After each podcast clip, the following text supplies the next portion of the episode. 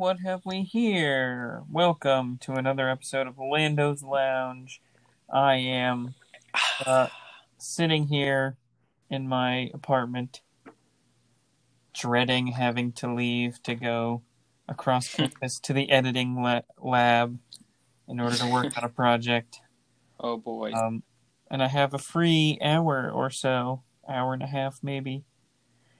So we're gonna just record this episode. um, we just go for it. It yeah, matter. I mean, fortunately, there is some topics to do an Ugnaught update about. There isn't really anything to Tabana talk about. Nor is there time to Tabana talk about. No, not really. Um, you're still reading Master and Apprentice, right?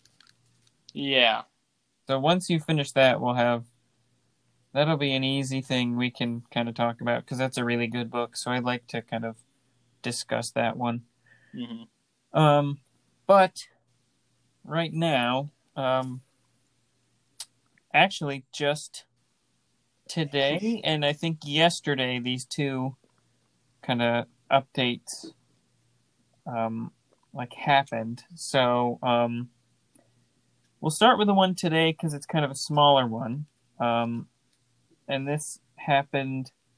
Well, I guess it was on Jimmy Kimmel Live or something. Um, but Josh Gad was interviewing Daisy Ridley, and he said something along the lines of, "Was Rey always going to be a Palpatine?" And like, did she know her? Did she know Rey's heritage all along? And so what Daisy Ridley said was, "No." even during the filming of Rise of Skywalker, they were kind of going back and forth about whether or not to make her Palpatine's granddaughter. Um, which I saw some people kind of say, like, oh, it's proof that the sequels are terrible and there wasn't a plan. And I'm not going to comment too much on about that, but I will say that, like, that happens all the time in movies. Like, things change and, Mhm. like, rewrites happen all the time. So it's not like that side of the story isn't that big a deal to me. I don't think it's a story at all. I think it's people that have no idea what the process of making a movie like that is or what it entails and so they see something and then think it's something bigger than it actually is. Um but uh, like I wasn't involved in the production obviously, so I I'm not going to talk about that at all because it's not like my place to talk about it and like I haven't worked on anything that big ever. So um yeah, it's not not for me to say, but to me it doesn't seem like it's that big a deal. But what was interesting that she said is that throughout the process of making the trilogy, they threw out a lot of ideas. And one of them at one point was for Rey to be the granddaughter of Obi Wan Kenobi. Um, I remember when Force Awakens came out, this was a pretty popular theory that I saw and kind of liked. Um, however, it obviously became like disproven by The Last Jedi and then Rise of Skywalker for sure. Um, well, we Uh, don't know that technically. No. so I guess um, People have two grandfathers. Just saying. I guess. um, I guess the the news in this is that um, just kind of confirming that there wasn't like a specific set plan. Like before these movies were even made, there wasn't an overall blueprint for what was going to happen.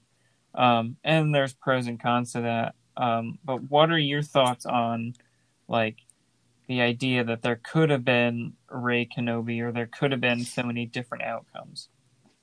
Well, um, I'm hearing a little bit of an echo of myself. Is that just through Zoom, or would that be the recording? I certainly hope I not, because that'd be annoying. No, no, I can, hear, That- I can hear you recording from my phone. Like your voice is coming out of my phone.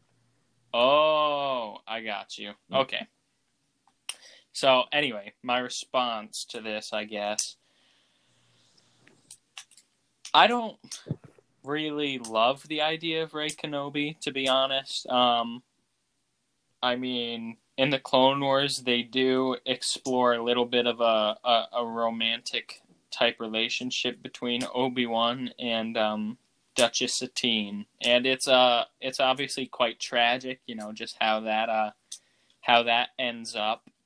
And there's even a there's even a the, uh, theory going around that um Duchess Satine's finger quote nephew Corky is actually her and Obi Wan's son because apparently it looks like Obi Wan and acts like Obi Wan in a lot of ways. So I don't know, but oh. yeah, no one does. But so um I feel like I don't think they had a kid. And I feel like um it would have been disastrous just to suggest the idea that Kenobi would ever be with a woman that wasn't Satine just cuz um one I don't think he would do that be- being a Jedi and all and although he said that he might have left the order had she wanted to pursue a relationship, uh, I don't think he would ever kind of be in that position again. So I never really thought this theory, especially around the time of The Force Awakens, never thought it really held water. And uh, just the idea that it was kicking around, I was like, oh boy, like people have diverse opinions on Rey's lineage and what we actually got in The Rise of Skywalker. And uh, it, for the most part, works for me, I guess, but uh, I just don't know how I would digest the idea of Rey Kenobi actually happening. Yeah, um well I'm just thinking back to Force Awakens and like when she first grabs that lightsaber, she hears the voice of Obi-Wan, both the Alec Guinness version and the Ewan McGregor version. So to me it kind of seems like that does make sense. Um a little bit that like they would put that in there to kind of tease out that this might be something that happens, even if they had no idea if it would happen or not. Mm-hmm. That they put it in there like, hey, here's an idea we have. We'll throw this in there, and it can work that way. But also, if we want to just say like that was a really powerful Jedi speaking to her in the way that she hears all the Jedi. Not that they had that scene planned or anything either, but mm-hmm. it's just like she's communicating with the past Jedi through the Force, and just because it's Obi Wan doesn't mean anything, but it could. Yeah, and I think what happened is people saw that and immediately jumped to, well, it has to be that they're related. Whereas it seems like the filmmakers were like, yeah, that's what it could mean, but it doesn't have to mean that. So, um, I think I, well, I pr- I prefer Rey nobody. Mm-hmm. prefer Rey to not be related to anybody, and we'll get to this once we hit the sequel trilogy in our Star Wars rewatch series. But Rey not being related to anybody makes the most sense and makes the most thematic yeah sense to me. Uh, yeah. So Rey Kenobi, I might like better than Rey Palpatine, but I still would prefer her to be nobody at all. Yeah. Uh, I remember when The Force Awakens came out, and like there are just so many theories kicking around of who Rey was, and even from then, I was like, I really don't think she's anybody. You know, basically, there were some people, as you're well aware, that thought that she might be a Palpatine, but I, I saw, oh, yeah. I, yeah, um, that was a joke in my mind. Uh, yeah, I think it was a joke. I had a friend that when the Force Awakens came out, he's like, "I'm calling it right now. Rey's a Palpatine," and it was completely a joke, but he never let off of it, and he always mm-hmm. said he went with the he he committed he com- to the bit. He committed to the joke, and then it came true, and I was like, "This is the dumbest thing that's ever happened to me." Yeah, uh, uh I remember the Kenobi theory. I also remember seeing that people are like, "It's obviously Han and Leia's child." I was like, "Well, then." How weird is it that they just leave their daughter on Jakku and then they meet her again later and she was like, "Yeah, I don't know who my parents are," and they're like, "Yeah, it's crazy. like, who are those idiots?" she's like, British. yeah, I I just never. I mean, Princess Leia is kind of British in A New Hope. We we don't really know what happened there, but yeah. Yeah. So there are just all these theories, and I would most, uh, I feel like it's most similar to like Captain America: Civil War or Batman versus Superman when people are like, "Who's gonna win?" And I was like, "Well, it's more nuanced than that. It's not like." It's not like an actual war where one person will be the winner. I was like, you know, because yeah. but In those people situations, it was more like, well, So- whose ideology do you side with the most, rather Yeah, than like so- who's gonna win in a fight? yeah so in this it was like well uh who is rey she has to be someone and i was like uh she's rey you know like she's not i just kind of assumed and i i honestly also assumed that kylo ren was not really anyone either like i was surprised although not disenfranchised at all that he turned out to be a solo or anything So I was just like, it's just like a new character. Like Finn isn't somebody's grandson or something. Like Poe isn't someone's grandson. Like the, uh, like these are just characters. I don't know. I always thought that people cared so much about her lineage to be a, little wonky, but you know, I wasn't completely upset with what we got. I, I mean, out of the other options, I feel like that is the most preferable, to be honest. So, uh, I don't know. I could probably talk about this for longer than I actually have things to say about it. So, Yeah, I just I just remember like the post Force Awakens buzz and like everyone wanted to answer every single little thing. Who is Snoke? Who is Rey? Like all this stuff. Like where's what is Luke doing? And it's just it's just so weird to me looking at that time in retrospect when everyone was so curious and now everyone's just like, man, that's stupid, that's dumb, I don't like that. Mm. Or everyone's like, I love that. What are you talking about? So, I don't know. Um, Rey Kenobi wouldn't bother me that much.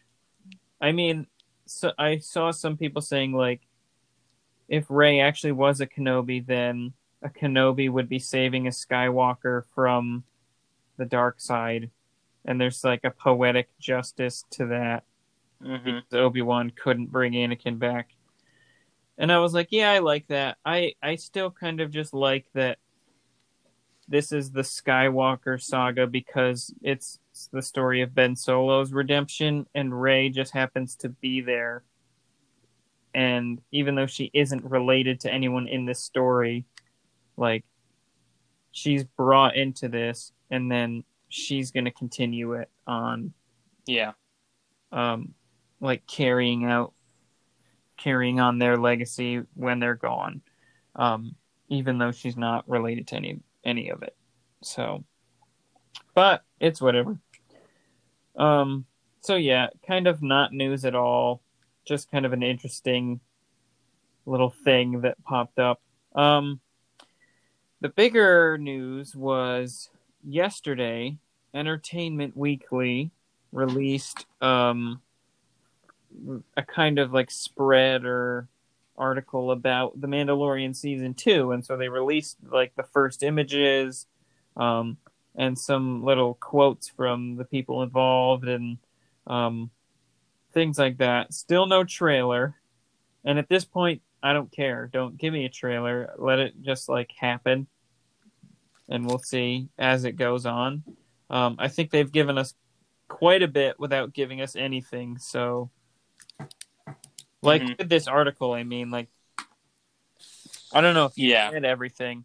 yeah. I'm I'm looking. I have it pulled up, so Yeah, uh, I think the intention is to for us to kind of crawl through it here, and I don't point out. uh, um I just Yeah, for recording, so but like the images show us all the characters and like some new looks and a Tusken Raider, which is awesome because I love Tusken. hmm on a bantha. Um, and so it's like they're not showing us anything big, but they're also telling us like subtly, well, we're going to be on Tatooine.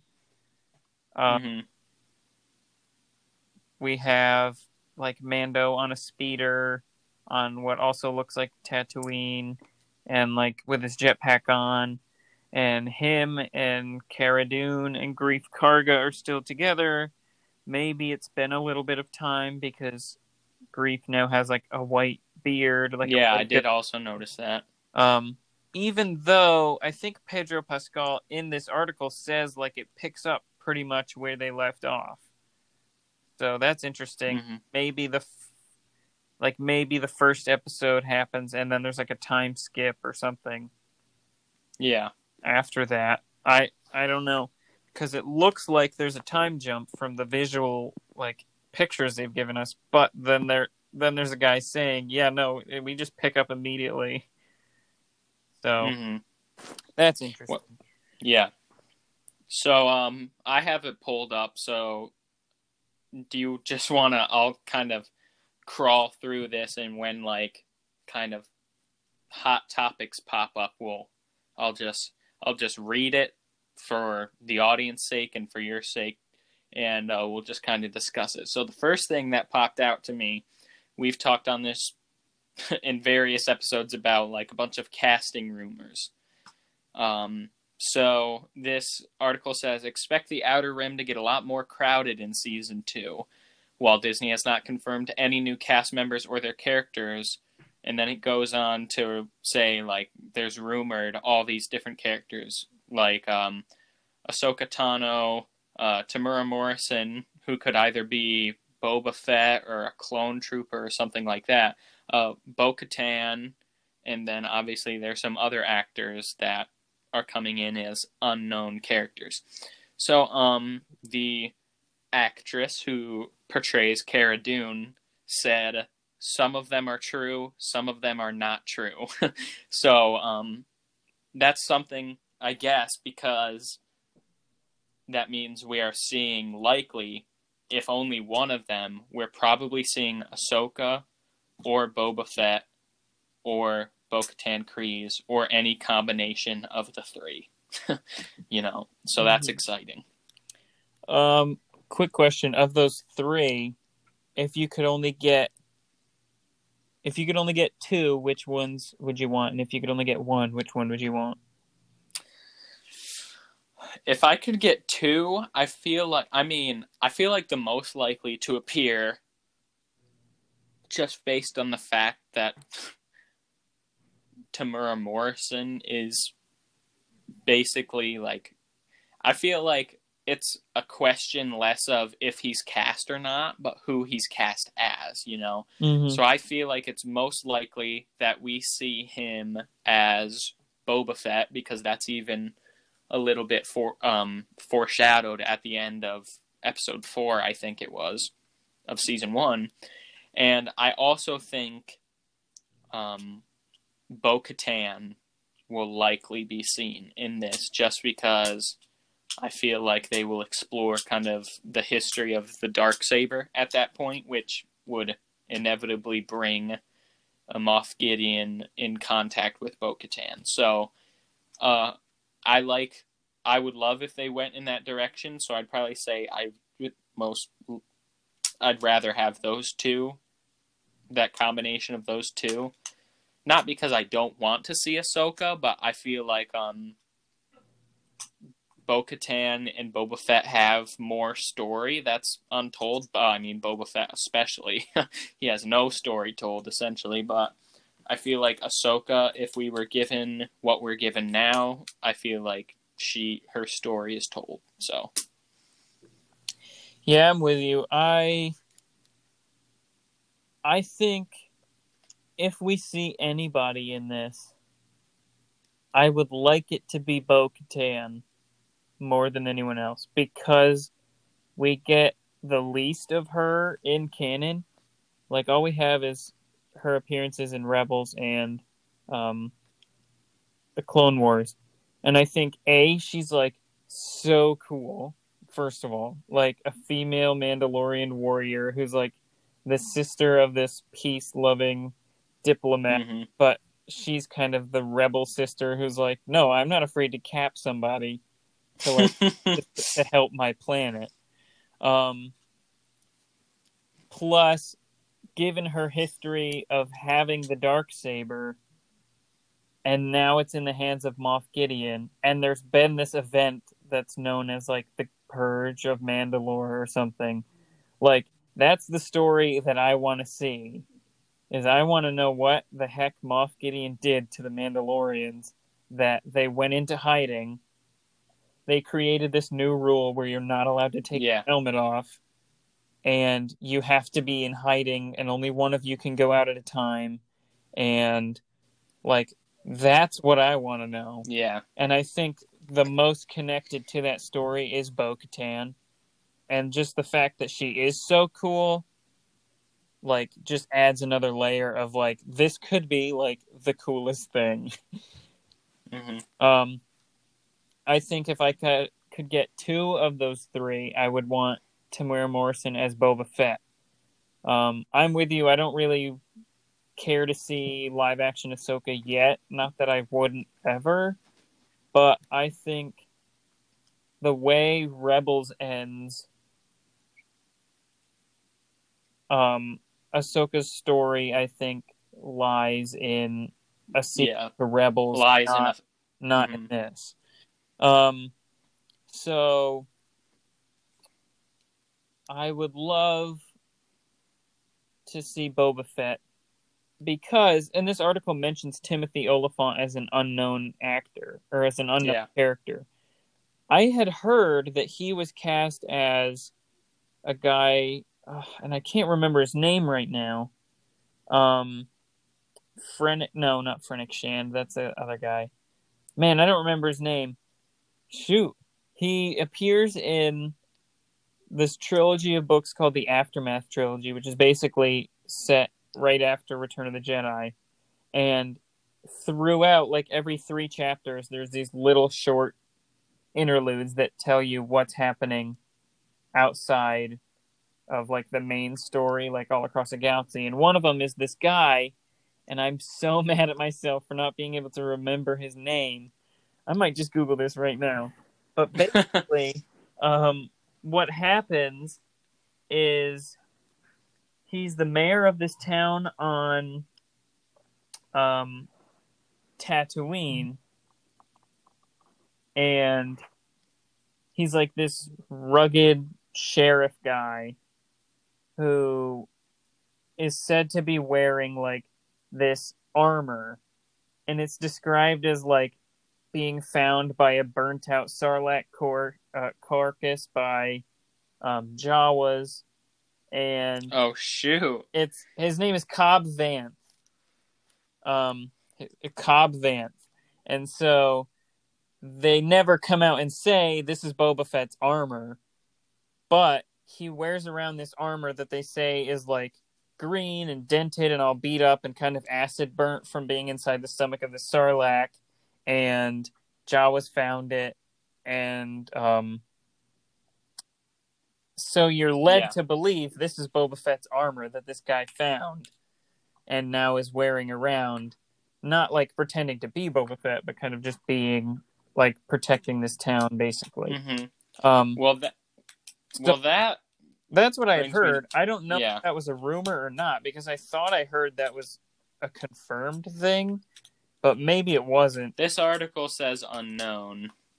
Yeah, So- so, I, I don't know. But if he Well, if he was playing Cobb Vanth, I think um because the way that one episode of season one ends, where like the sniper Fennec Shand is just tied up on the on that Tatooine cliff top, and someone walks up wearing spurs, just like Boba Fett wore.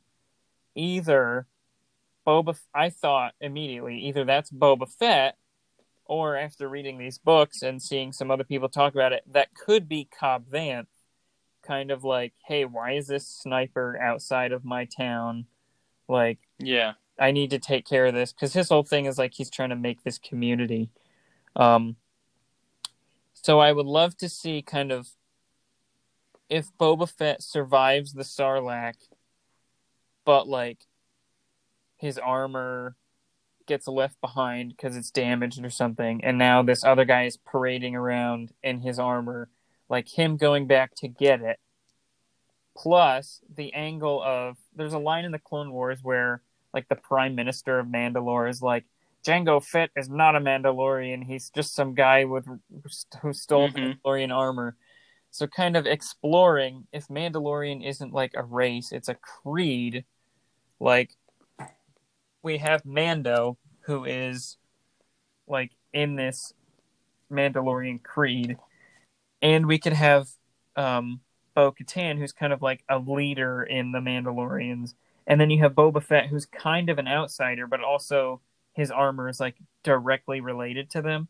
So that's like an interesting dynamic to explore is like even if you don't like choose to, to call yourself Mandalorian, isn't Boba Fett everything the Mandalorians are basically? Mhm. I think all of those puzzle pieces could like fit together really nicely. Um and I don't see how Ahsoka fits in as nicely with the rest of the story. Yeah. The only exception being like there's an obvious force connection with her and like the child. So just the notion of like the ending of season one where they were like, Yes, there's these warrior monks out there that wield magic and then he's like, Well, we have to go find them and return this child to them and that could lead to Ahsoka. However, hmm I, I am much more interested in the Mandalorian side, and if they answer, like if they find Ahsoka and just give the child away in season two, like no one's gonna come back for season three if you have given the child away.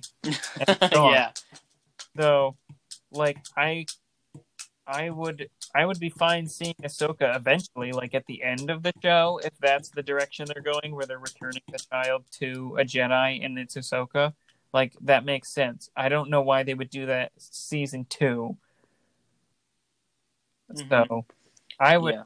I would much rather just go the more grounded kind of Mandalorian route that they're kind of setting up with gunslingers and this dying culture and how all that like comes together. So that's where I Yeah.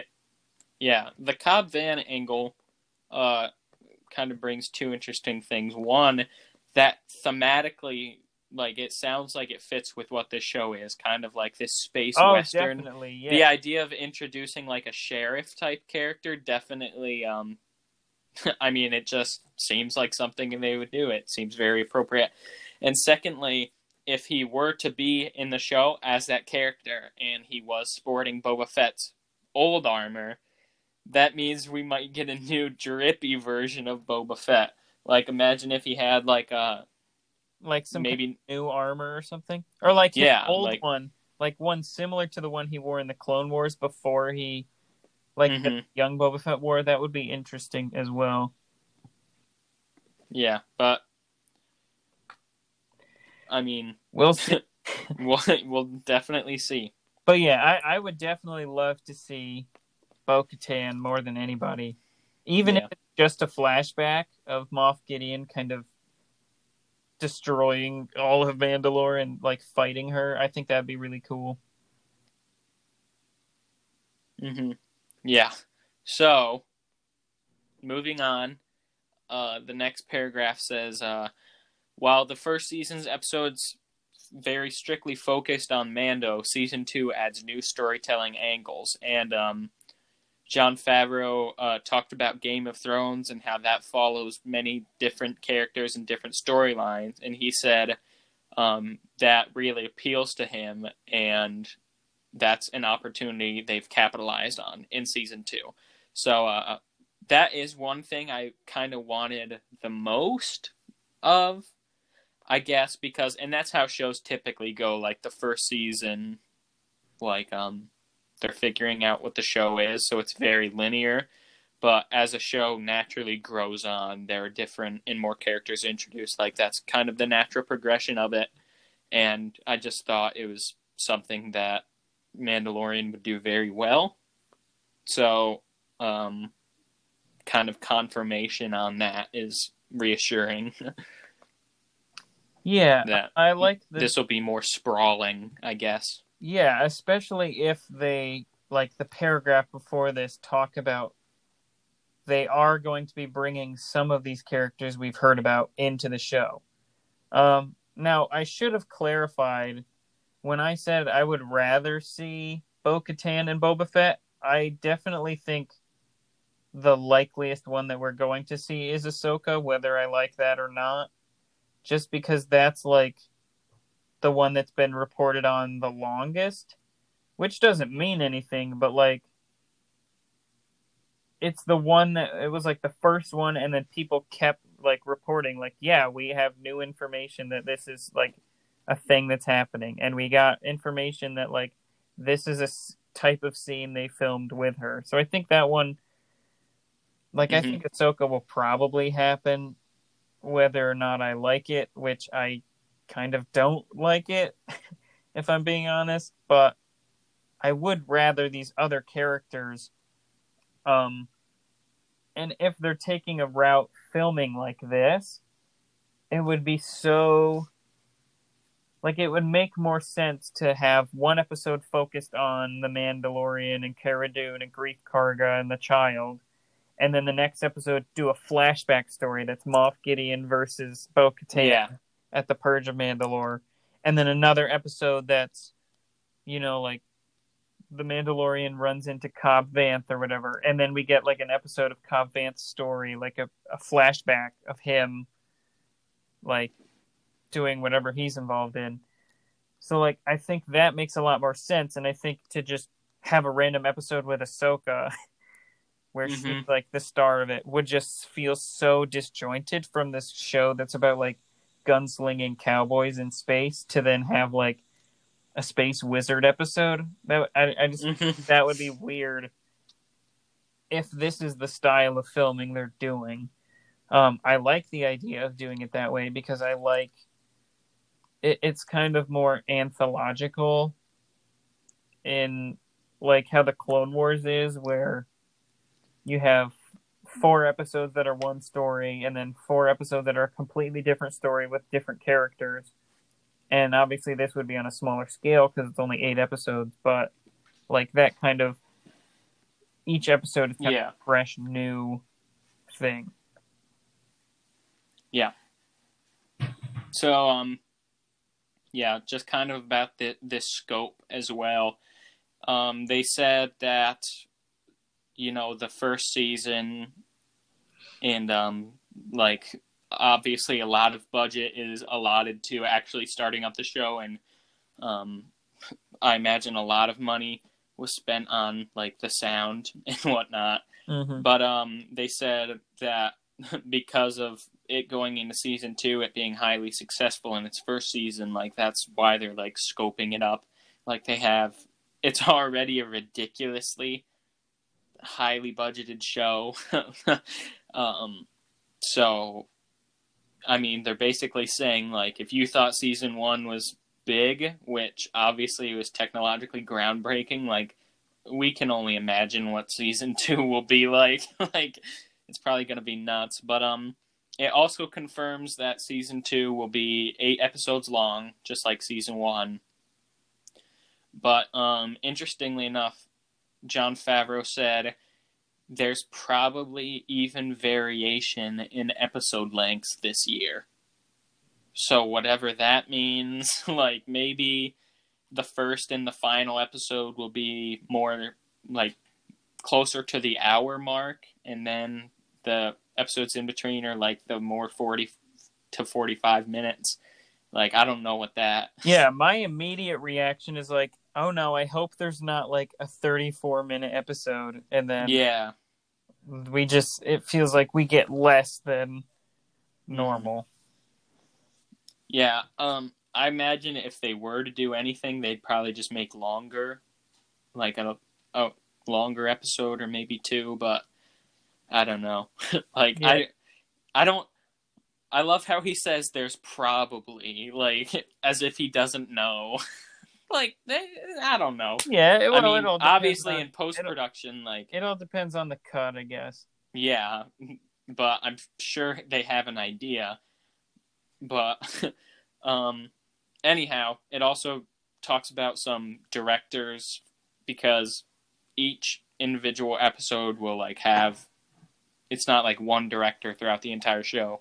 Mhm. Uh, season one wasn't like that either. So, um, some of the directors, Rick Famuyiwa, if I'm pronouncing that right, Oh, he yeah. was one of he was one of the directors in season one. yeah, he did the. I I think he did episode two, the one with the mud horn, Yeah. and he Yeah, that also sounds right. did, um, the Bill Burr episode, Mhm. which was one of my favorites, just because Bill Burr was in it.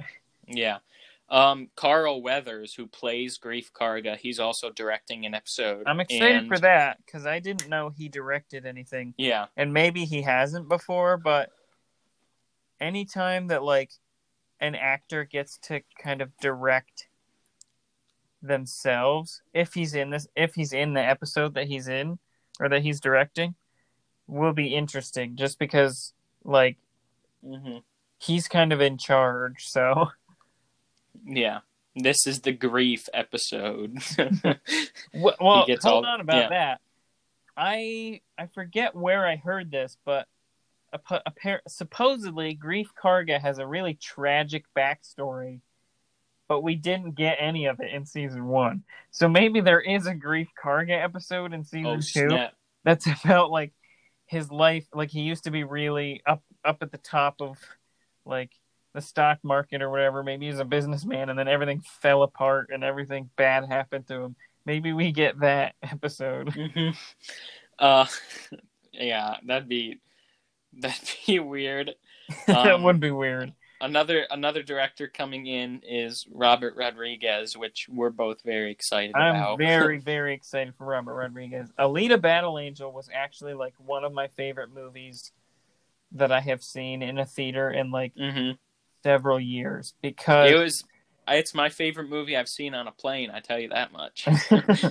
it was like I went into it thinking like, oh yeah, the trailer looked cool, and then had no expectations at all, and it was just like the most wild, like most fun movie I've ever watched hmm because I didn't have any idea what was going to happen.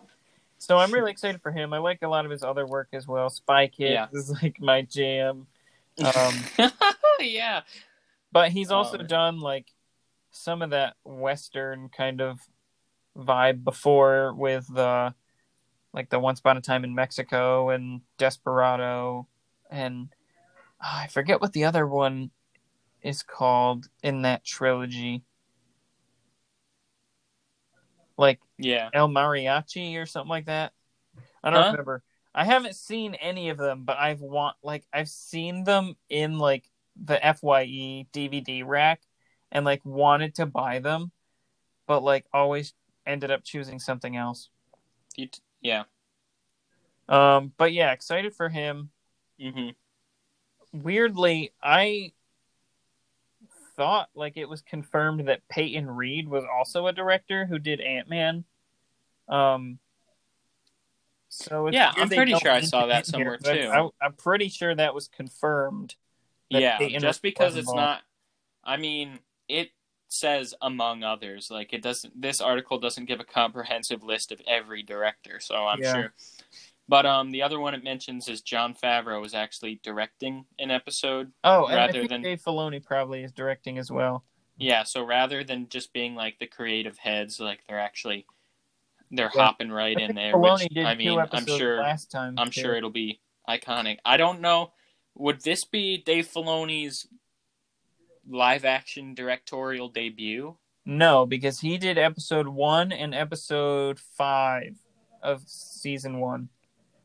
Oh, did he? Yeah, he did the the first episode, um, and the fifth one was the one that had like the Tatooine stuff, Mm-hmm. which is why again why like I think we know we're going back to Tatooine. We know that Dave Filoni himself did the Tatooine episode in season one, and that's where kind of the mysterious Boba Fett slash maybe Cobb Yeah. figure was.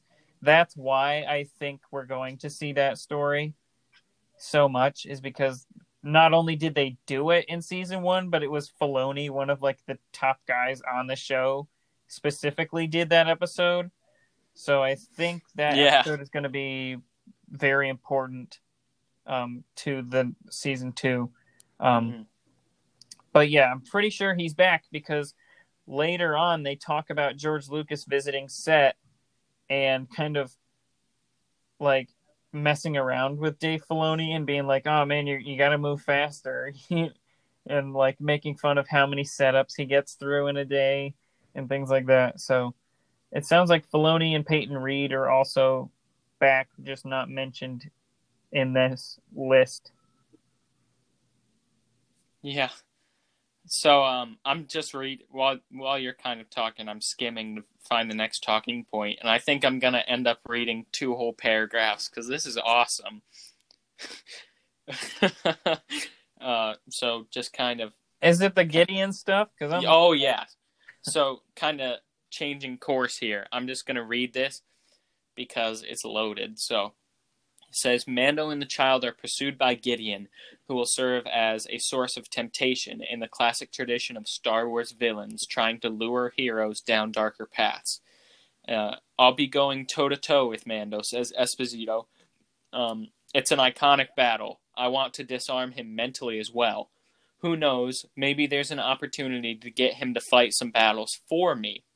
You may think I'm a villain, but I'm trying to harness some energy and some powers for a path that could be best for all. You'll get to see him be somewhat diplomatic and more of a manipulator. And that is his quote. And as for the dark saber, in the new episodes, Gideon demonstrates he's quite adept at wielding it. Um, it's so exciting for me to be in a show where I can wear a cape and own it, and where I can have a lightsaber and really own it. Um, and then it says, says Esposito 62, who will also command a larger vehicle, in quotes, hint, hint, and spend some one on one time with the child. so that's a lot. so yeah um season one like i knew that he was cast as a character called moff gideon and he didn't appear until episode seven and it was kind of um this other imperial guy the client played by werner herzog who was like the big villain until moff gideon just came in and absolutely stomped him out of the way Yeah. so, first of all, I find it weird that he got an Emmy or he got an Emmy nomination for two episodes, even though he's really great, especially at villains. Like if if Giancarlo Esposito's career is anything, it's like amazing TV villains because he did Mhm. Gus Fring. He did now Moff Gideon, and I'm sure season two is going to have a lot more of him. Yeah. And he's like kind of the quote unquote main villain, or not maybe like the main villain, but he's definitely like a powerful figure on the villainous side of the show The Boys on Amazon Prime. Um, and he does really good work in that as well. So it's like this guy knows how to play a compelling villain who's not necessarily all about fighting, but like hmm he can attack you with words and like strategy and like manipulation is what he says here. So that that'll be interesting to see more of him doing that cuz he's so good at it, but also he's going to be having a lightsaber fight at some point. And this is another thing I've been seeing is like is he fighting against Ahsoka? Maybe. I would much rather see him fight Mando or Bo Katan. Because, you know, in the Clone Wars, we have like Obi Wan versus Pre Vizsla, and like Pre Vizsla versus other people Mm-hmm. and he can like he's like Pre Vizsla doesn't have force abilities or probably like any real training with the dark saber, but he can still use it as like a weapon. So it'd be cool to see Gideon fighting someone with a lightsaber against somebody who doesn't have a lightsaber. Like, how do you? Because he Mhm. would automatically have the edge when it comes to like the firepower, quote unquote, because he could just cut through anything. Yeah. Or Um, is I mean, is Beskar affected by lightsabers? well, you see it like deflect question. sniper bolt, or you see it deflect laser bolts and stuff. But like, I'm sure it's a thing, or I'm pretty sure it would be a thing where it's like, yeah, uh, it might like deflect some blasters off of it, but like if you plunge a lightsaber into it, it's not just gonna Mhm. bounce off or anything like the Zilla. Yeah. Um, like I'm sure it could do damage, just not like as much. hmm Um, but I'm excited for him. What do you think the larger vehicle hint hint is? See, that's the thing. Um, I think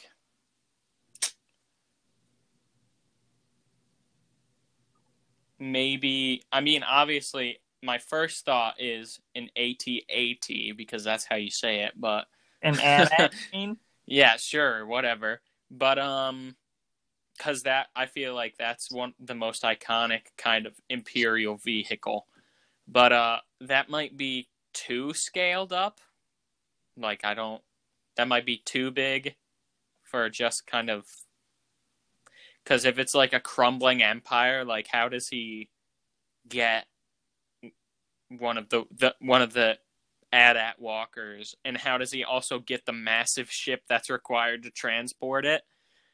If like the empire isn't around, so I don't know. I feel like it's more likely to be like, well, not more likely, but it makes more sense for it to be like an ATST, like one of the chicken walkers. But we saw that already in season one, so I feel like that wouldn't carry any brevity with it or anything. Like it wouldn't be serious or foreboding or anything. So, uh, you know, see- unless it's unless it's some kind of I don't know. I really don't know. Probably an see- AT-AT though. the thing is, I think you're thinking way too small. I think what? I think- I think the smallest thing that he's referring to here would be an AT-AT. I think the most likely thing is he has a star destroyer, and I think that's kind of his base of operations. Because we've seen him have all these troops, and he flies in on a Tie fighter. hmm I'm That's pretty true. sure he's got to be working out of kind of one of the last remaining star destroyers. Yeah, that'd be cool.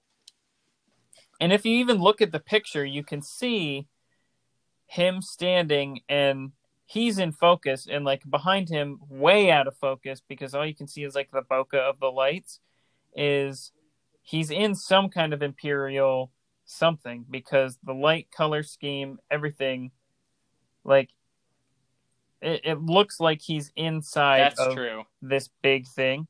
So I think either he's in an AT-AT like on a planet or he's in a star destroyer. Maybe both. Like he could be working out of a star destroyer, but right now he's like maybe cuz what's the exact line? He says um who will also command a larger vehicle. So maybe the Star Destroyer is just like it's less of like a thing that he's flying around and more like we have this thing parked out here in the middle of like dead space and from that we'll like leave and go places in other vehicles but we're not going to parade around in this star destroyer so when he says he's in command of a larger vehicle i think maybe that could be like he takes an AT-AT out to kind of storm this town or something um, where Mando's hiding or something. But he's not really commanding the Star Destroyer, but he could still be in it. Like, I, I think it'd be cool to see both, but I think definitely either one of those or maybe some new thing. I don't know, but I think Mhm. it's it's like like he could be. I think it's either one of those: a star destroyer or an AT-AT or both, maybe both. Um, I definitely don't think it's an ATST because we already saw one of those. So he, I don't think he'd make it that big a deal if they Yeah. already had one. Oh, sorry about that. um, but also him, him spending one-on-one time with the child is frightening. Mhm. Because all right, so here's my question. And all right, so the carbon freeze we were gonna do was gonna be like about midi chlorians. So I guess we can just get to that now and kind of conclude this discussion. Just be mindful of our time. Um because obviously the client, Werner Herzog, took Baby Yoda for something. And that scientist was doing something to Baby Yoda, and they never explain it. And so here he's talking about confronting Baby Yoda one on one. So either he gets Baby Yoda or like well I don't know if there's any other way to explain that. Like Well, I mean, possession of Baby the Yoda. fact that I feel like he was like uh in Giancarlo Esposito's little spiel, his little spread, he said that he's not like obviously I'd say he's the villain of the story, but he was like giving it a new perspective. He was like it's not like I just go around fighting them all the time. Like it said he tries to tempt them and he like you see them as more of like a, a bargainer. So like maybe for some reason kind of this this motive surrounding Baby Yoda, maybe for a time, um, their forces kind of have like an uneasy alliance, like our our ragtag band and some of the Imperials, to uh, f- like focus around Baby Yoda or something. And I can't imagine that would stay. I imagine that would fall apart. But like, I mean, that could be just a second perspective on it. But continue.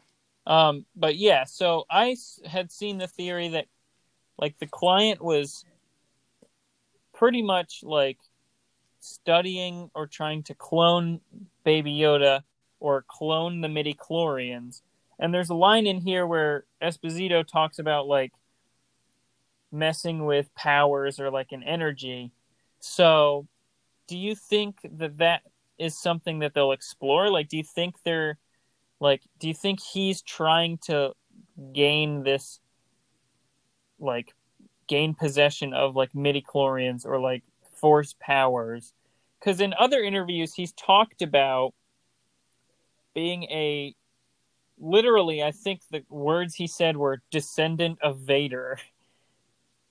And people were like, well, he's not No. Luke or Leia, so that doesn't make sense. And then other people were like, well, yeah, but like he could mean like the lineage of like this armored villain or some people were even like maybe he was an inquisitor and he like has the force and so that's what he means like he's kind of like a follower of Darth Vader um and so the fact that he has a lightsaber and he's messing with quote unquote energies and powers and is confronting the baby seems like the baby. it seems like there's just a lot of weirdness about the force that's just ever so slightly being touched here.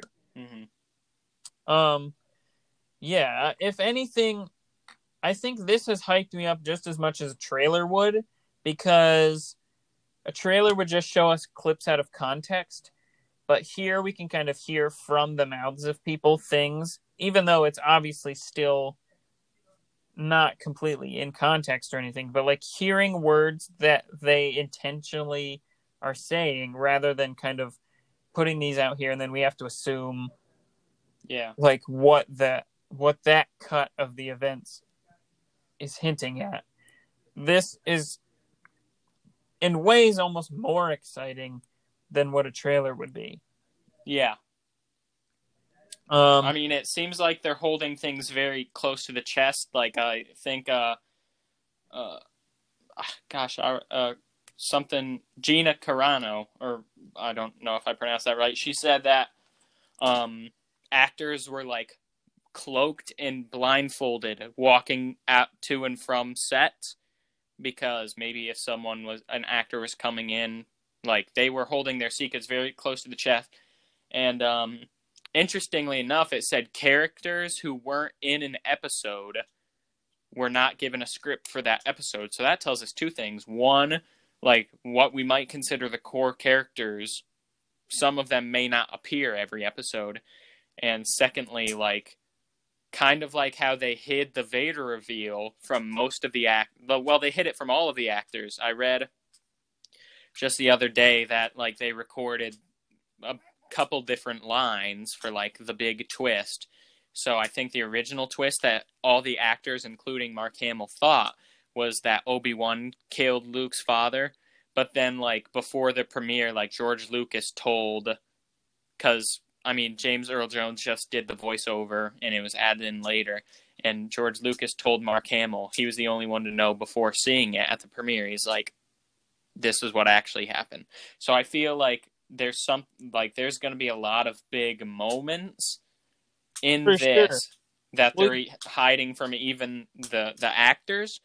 And um, I think Gina also said, like, um, like everyone's very sure that this will be like the most like this will be far more successful than the first one and she said like it'll show you things that Star Wars fans have always wanted to see so that's exciting Yeah.